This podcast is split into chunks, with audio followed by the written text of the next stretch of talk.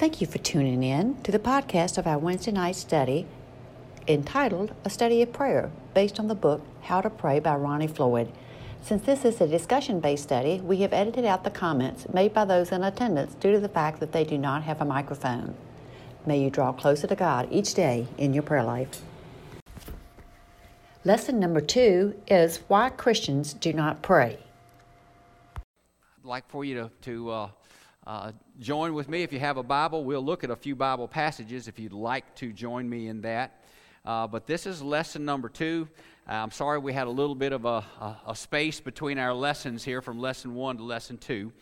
Uh, but as we began this study in the very first lesson, uh, uh, we were talking about how to pray and how to develop an intimate relationship with God. And that's kind of the, the, the focal point of the entire study. But tonight's, uh, tonight's session uh, is entitled Why Christians Do Not Pray. Why do we not pray? Uh, you know, I, I believe that Clifford Baptist Church is a church that has shown that we want to move forward uh, that we want to increase the boundaries of ministry. You know, when this COVID thing started out, thankfully, we had the team uh, on board who the first Sunday that we were closed down, we were streaming. Uh, it probably was not perfect, it probably had its glitches, but that was because it was pulled together in less than a week. But I appreciate Chad and Kenneth and uh, Jeremy and the crew who just got it together in less than a week. And, I, I believe that that's the spirit and the outlook of the church is that we're going to deal with uh, how God directs us and we're going to deal with the potholes and we're going to see that the Lord leads us through. So I, I see a, a, great family of faith here. Uh, and, and of course, it's always the pastor's heart, my prayer that it's our heart collectively. Lord, how do we follow you in moving forward? How, how do we follow you in taking the next step of ministry? How do we keep away from saying, okay, well, we've, we've developed our habits and our traditions, and we're just going to live there? How can we say, Lord, help us to be flexible, help us to move into new territory, help us to respond to you when you open up a new door of ministry, help us not to be so close minded that we can't see new opportunities? Uh, and I, I believe that it's by faith that we do those things, but our faith has to be expressed in prayer. We'll never move forward without prayer. We'll never move to where God wants us to be unless we keep that line of communication open with Him. Uh, and, and I, you know, I certainly have used this scripture uh, many times over the years. Uh, John 14, uh, 13 and 14.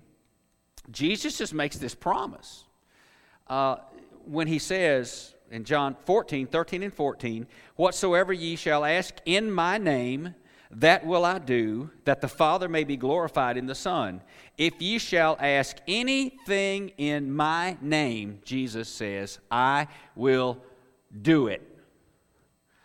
That, that's a pretty ironclad promise, isn't it? Uh, I, I, see that as uh, a promise that, that we can bank on and depend on. Uh, and so we have to, to move forward in that kind of promise. Lord, what we ask in your name, what we ask under your will and under your direction, you will do that very thing. So if that statement itself doesn't bring you to prayer, I don't know what else to say. You know, I can't add to that. I can't, I can't bring in a dog and pony show that's going to add to that. There's the statement when Jesus says, Ask anything in my name, ask anything in my name, and I'll do it. What more do we need? Uh, now, I will say this as non critically as I possibly can say it. That statement should have a full house in here tonight. So I'm glad you're here. Thank you for, for making this house full. Uh, I pray that, that more and more children of God will put stock in that statement uh, and, and that the day will come when we're going to have to make sure we have enough seating. So tonight we're going to go to session number two about why Christians do not pray. What's the problem that we don't pray as we should? Now, we know that prayer is our conversation with God, and I believe that prayer affects every single day, which means prayer should affect our entire life. Prayer should be a, a leading force and a leading communication of our life. But most Christians, and I'll, I'll be first to say this, I'm in this group. Most Christians have a challenge in the area of prayer. Uh, I'm there. I'm not preaching to you. I, am I'm, I'm included if you feel that you're in, included in that group. We are challenged sometimes in this area of prayer. Uh, there, and there's a great paradox going on here. Uh, according to Ronnie Floyd in this book about prayer, he says, one of the most vital spiritual disciplines we need daily is prayer. Do you agree with that? One of the most vital spiritual disciplines of our day is prayer. Here's the other side of the paradox.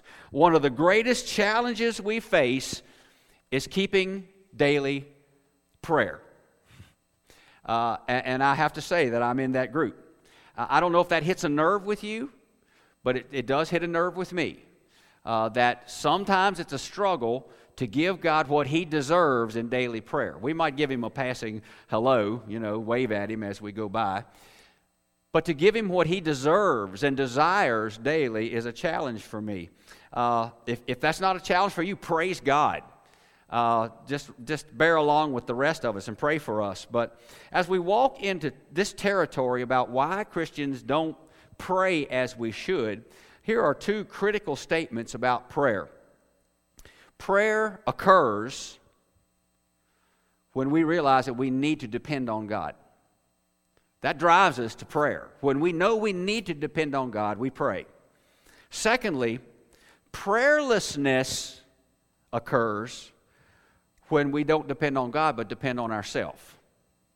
When we be- believe that we're self sufficient. Uh, and, and that, that statement from the book really kind of caught hold of me. Prayerlessness occurs when you depend on yourself, not on God. I, I, remember a story from years ago. I don't remember if I heard it in church or read it somewhere. It was a long, long time ago about a farmer who bought a few acres of land and it was all overgrown with weeds and thorns and bushes and brambles. And he worked for some weeks and cleaned it up to be a beautiful piece of land and a beautiful spot. And a friend came by and said, Wow, this looks so good. You and the Lord have done such an amazing thing. And the farmer said, You should have seen it when the Lord had it by himself. I think, I think he put a little too much stress on what he did and his part in the process. But Dr. Floyd writes this Your greatest need and our only hope to a long lasting uh, difference with God in our life is to learn to pray more effectively. Uh, that's the, one of the greatest keys of life is to learn to communicate with our Lord, our Maker, and our Savior. It is essential as a believer. Prayer is not an option to us. Amen? Prayer is not an option. Prayer is not a choice. But, but prayer is a command. Uh, prayer is a desire of God. We fail Him when we don't pray. Uh, it's essential to us. And the book says this prayer uh, is not inaction. Sometimes, you know, we think, golly, I, I, if I devote a half hour or an hour to devotional time and prayer, I don't have that much time to be inactive. I don't have that much time to be in my prayer closet because I got so many things I got to get done and, and so many things that I have to take care of and uh, so many people who depending on me. But, but Ronnie Floyd says prayer is not inaction, but rather prayer is our greatest action. Prayer should precede everything that we actively do with our life uh, in communication with our family and in our work world and in our social world and all of that. Prayer has to precede everything we do. But if we are to grow together tonight as, as fellow prayers, uh, we have to understand the obstacles we face to prayer. And that's kind of what this lesson is about. It's not long, long, and it's going to give us time to pray. But what are some obstacles that stand in our way that keep us from prayer? Well, the book gives us four. Four reasons that we do not pray as we should, or we don't give adequate time to pray as we should. Here's obstacle number one. Reason number one is pride, according to Ronnie Floyd. Pride.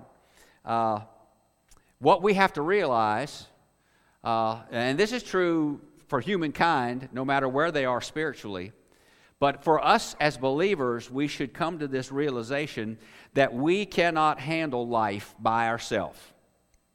That we need the help of God Almighty to be able to cope with and handle the ups and downs of life. We're not the master of our problems, we're not an island in the ocean, uh, but rather we need God's guidance and we need to accept the truth that He has to walk with us and be with us. Uh, take this reference down James chapter 4, verse 10. James 4:10 says this, "Humble yourselves in the sight of the Lord, and he shall lift you up." Very simple, short little verse. Humble yourself in the sight of the Lord, and he shall lift you up. Humility is absolutely a part of prayer. Why? Let me ask you this, since we, we kind of have an intimate group here. Why how does humility, how does being humble tie into prayer? And that is a real expression of pride. You know, once, once, once we get our feet, what we feel on solid ground, we're done with God. We'll take care of it now. Anybody else younger? Yeah. Certainly agree. Uh, pride places us where we feel like we need to increase when actually we need to allow Him to increase in our life and the, with the reins of leadership. Anybody else with humility and prayer? I, I, I, certainly identify with what Shirley said, and I've, I've used this in sermons before, and probably most of you remember it, but one of the ways that I, I picture prayer is to, is to picture where our fire extinguishers are here in this, in this uh, sanctuary. You know, if a fire breaks out, we'll run and get them and, and use them uh, when, when the crisis of fire comes along. But most of us pay no attention to the fact that those things are on the wall because there hadn't been a fire in here yet. Uh, in fact, I don't know if most of you have noticed that they're on the wall, but that's where they are. Uh, but, but I won't say the non saved world, I'll say that for many of us and for many Christians, you know, it's, it's, God is, and prayer is kind of like a fire extinguisher. When you come to crisis, you run to the prayer. And once the crisis is done, you hang the prayers back up on the wall and say, Lord, I'll catch up with you when the next crisis comes along. And, and, God, is, God is not uh, the, just, just the first responder. He is a first responder, but He's not just a first responder. He wants to be your companion, your friend, and in relationship with you, in a growing relationship on a daily basis. He's not just a, a, a crisis counselor. Isn't that right? He's to be in relationship with us, and that's what his desire is for us. So, bowing to him in humility and recognizing that he is wise, that he has the guidance that we need, that he has the power to bring us through the situation that we might be facing at any given time. Uh, pride is a deceitful sin because our pride blinds us to our own weaknesses. Uh, and it, it, if you remember, if you go back to the dawn of time of creation, it cost Adam and Eve eternal life. Their own pride caused their fall and caused them to lose eternal life. You know, when Adam and Eve were created, they were created to live eternally. Their bodies were not going to die. Uh, that's one of the reasons that I believe that people who lived in the very early days of creation, like Methuselah, who lived 969 years, the reason they lived so long is because those early bodies were constructed to live forever. Uh, so people lived longer in those days. Uh, but Adam and Eve were constructed to live forever physically in their bodies. But they lost eternal life. Satan fooled them with false pride. Do you remember? Genesis chapter 3, verse 15. He said, If you'll just take of this fruit that God has forbidden to you, the reason He doesn't want you to have it is because you will be like Him. You partake of the fruit, and you will have His wisdom, and you will have His mind. And so Satan played on their pride that they wouldn't have to bow down to God the Father, but they could have that power themselves, uh, and, and of course they fell. Their own pride led them to fall. Uh, are we tempted the same way? Well, yes. That temptation is still there. Uh, Proverbs chapter 29, verse 23 says, A man's pride shall bring him low. Uh, and, and that is true. Pride can still bring us down when we put too much stock in who we are and how wise we are and how powerful we are. So, pride has to be set aside, that we bow down to and surrender to the leadership and the guidance of Almighty God because He alone knows the path that we need to take. Much better, much better, and wiser than we. Secondly, another reason Christians do not pray is just simple unbelief. Uh, when Jesus ministered on earth, and, and you can, you know, I, I thought about this statement. Uh, and, and the statement is correct. But if you, if you go through the New Testament as Jesus ministered on earth, anyone who showed him one degree of true faith experienced the power of God. Even the one whose faith was tiny experienced the power of God. Uh, faith, small faith can bring big things. And we see that borne out in the Bible. But when Jesus, uh, and I, this, this, uh, this account of Jesus' life sticks with me. When Jesus went back to his hometown of Nazareth, his miracles were limited. You remember that? Uh, when he went back to his own hometown, uh, the people who saw him said, Well, he just grew up in the carpenter's home. Here are his brothers and his sisters, and, and we know all the connections, and we, we saw him as a kid, and we saw him grow up. And, and they were, when he came back to his hometown of Nazareth, and, and the people saw his power and his teaching, uh, in the end, here's what happens. Uh, if you, again, here's another reference you might want to take down Matthew 13, verses 54 through 58. So here he is back in his own town. All these people know who he is, saw him grow up, knew he came from the carpenter's house. Thir- uh, Matthew 13, starting with verse 54. And when he was coming to his own country, he taught them in their synagogue, insomuch that they were astonished and said, Whence hath this man this wisdom and these mighty works? Is not this the carpenter's son? Is not his mother called Mary, his brethren James and Joseph and Simon and Judas, and his sisters? Are they not all with us? Whence then hath this man all these things? And they were offended in him. But Jesus said unto them, A prophet is not without honor, save in his own country and in his own house. And he did not many mighty works there because of their unbelief. It wasn't that Jesus lacked power. Coming back to his hometown didn't mean that he laid power aside. But he didn't do many mighty works there because of their unbelief in him. So the hometown boy was not received as the Son of God. Jesus didn't lack power, but they lacked belief in the Son of God and in the power of God through him. Uh, do you think that we that it may be kind of some form of unbelief uh, in the power of prayer when it becomes easy to skip it? You know, in some in some ways, I see that as an expression of unbelief in myself. So again, I'm not pointing a finger at you. I'm saying that this is a struggle that I have, and I think probably many or most of us share is that sometimes because of the daily schedule or the pressures that are going on at a certain time, it's, prayer is just an easy thing to lay aside or to say, I'll get, I'll get her done tonight before I go to bed. And you lay your head on the pillow and you know what happens. You're gone and it doesn't happen. I'm guilty. Uh, it's, it's a form of unbelief because basically prayer, which is the most important act of the day in communication of God is replaced by something of lesser importance. It may be a, a very valuable thing of importance in your life, but it's still of lesser importance than asking God's leadership and blessing uh, and power and direction in whatever we're going through.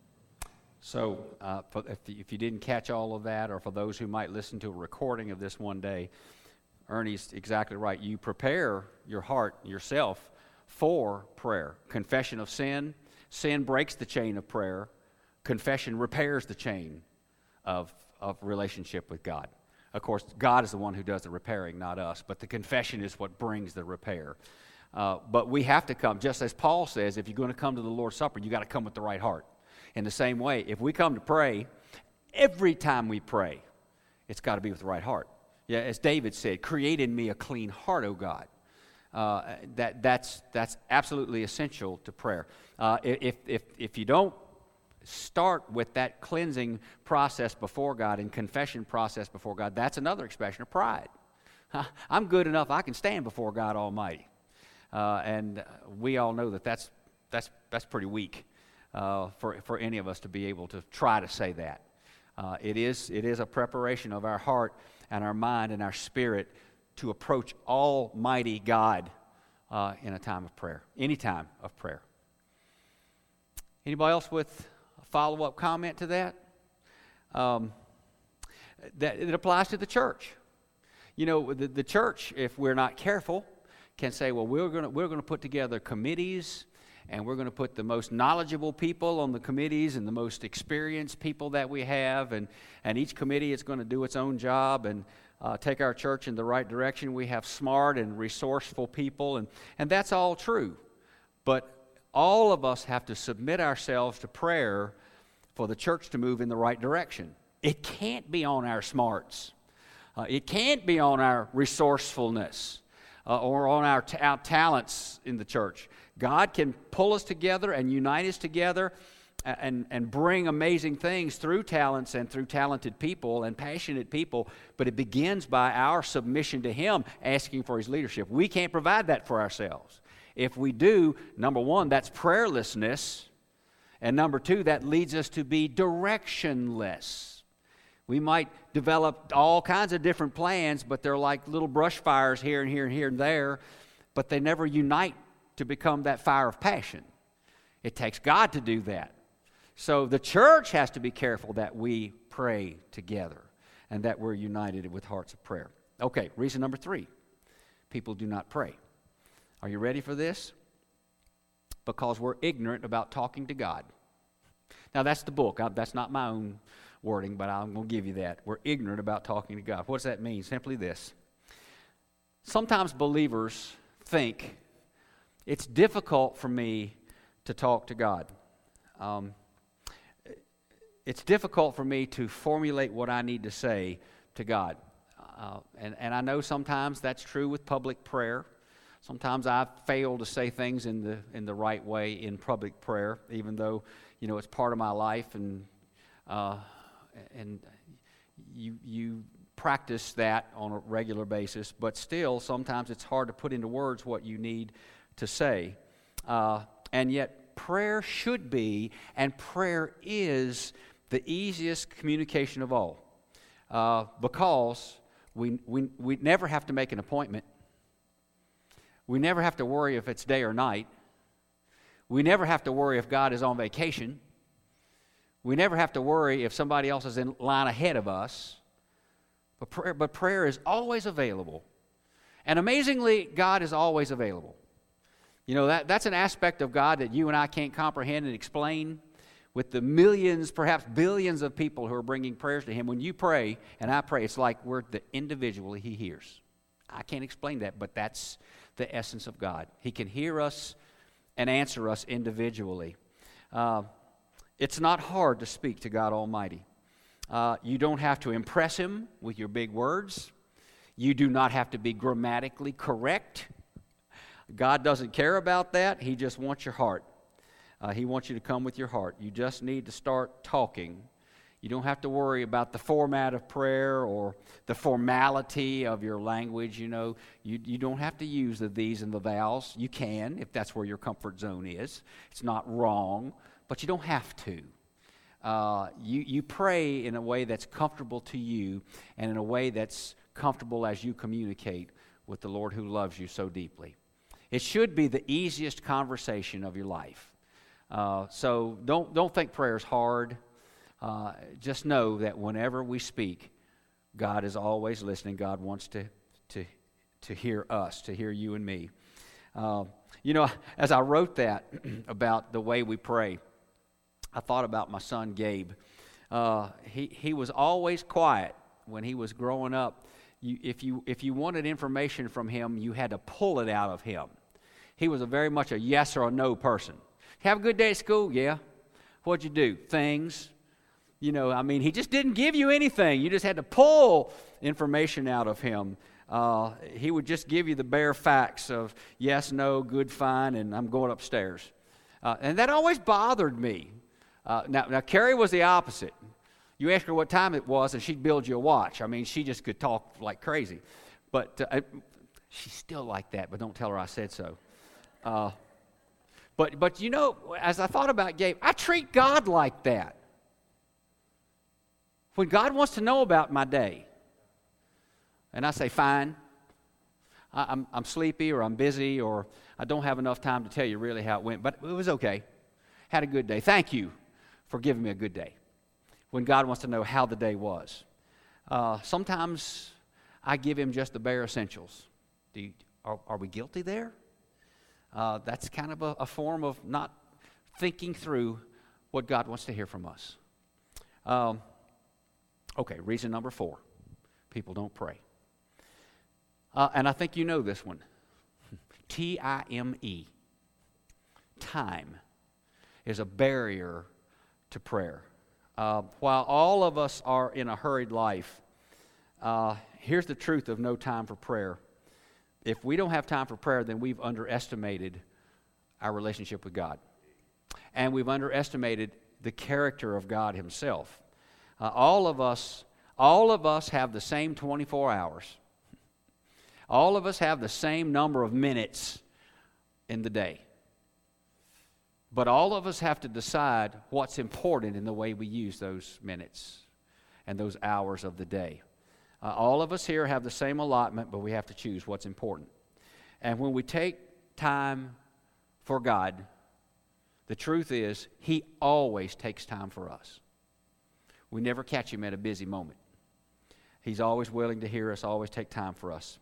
Uh, you know, I guess when we think about it, uh, if, if you think about who would you really like to meet in your life, a person who is living or even a person who's passed on, who would you really like to, to have met or would like to meet in your life? And some people might say some, you know, movie star or, uh, or, or, someone who's a big ball player or, uh, you know, I, would love to have met Chet Atkins, the great guitar player. Uh, but who would you like to meet in your life? And what we, re- what we realize is we, we underestimate uh, the importance of God. There's no one more prominent or important in our life that we should meet than God. And we can meet Him at any time, day or night, in prayer. He's the most prominent presence in our life. So the truth is, uh, we, we want to spend time with those who are important in our life. And shouldn't, be, shouldn't God be at the top of the list? So tonight, we're going to take a little time to spend with God. Uh, I'm going to ask us to pray, and I'm, I'm not going to twist your arm to pray. You pray the way God leads you to pray. If you'd like to lift up a prayer concern or a need or just a thank you uh, openly for us tonight, uh, please do that uh, as we learn more deeply how to be united together in prayer. Uh, uh, Derek, would you mind starting us out tonight? Thank you for tuning in, and we hope you will join us on our next podcast.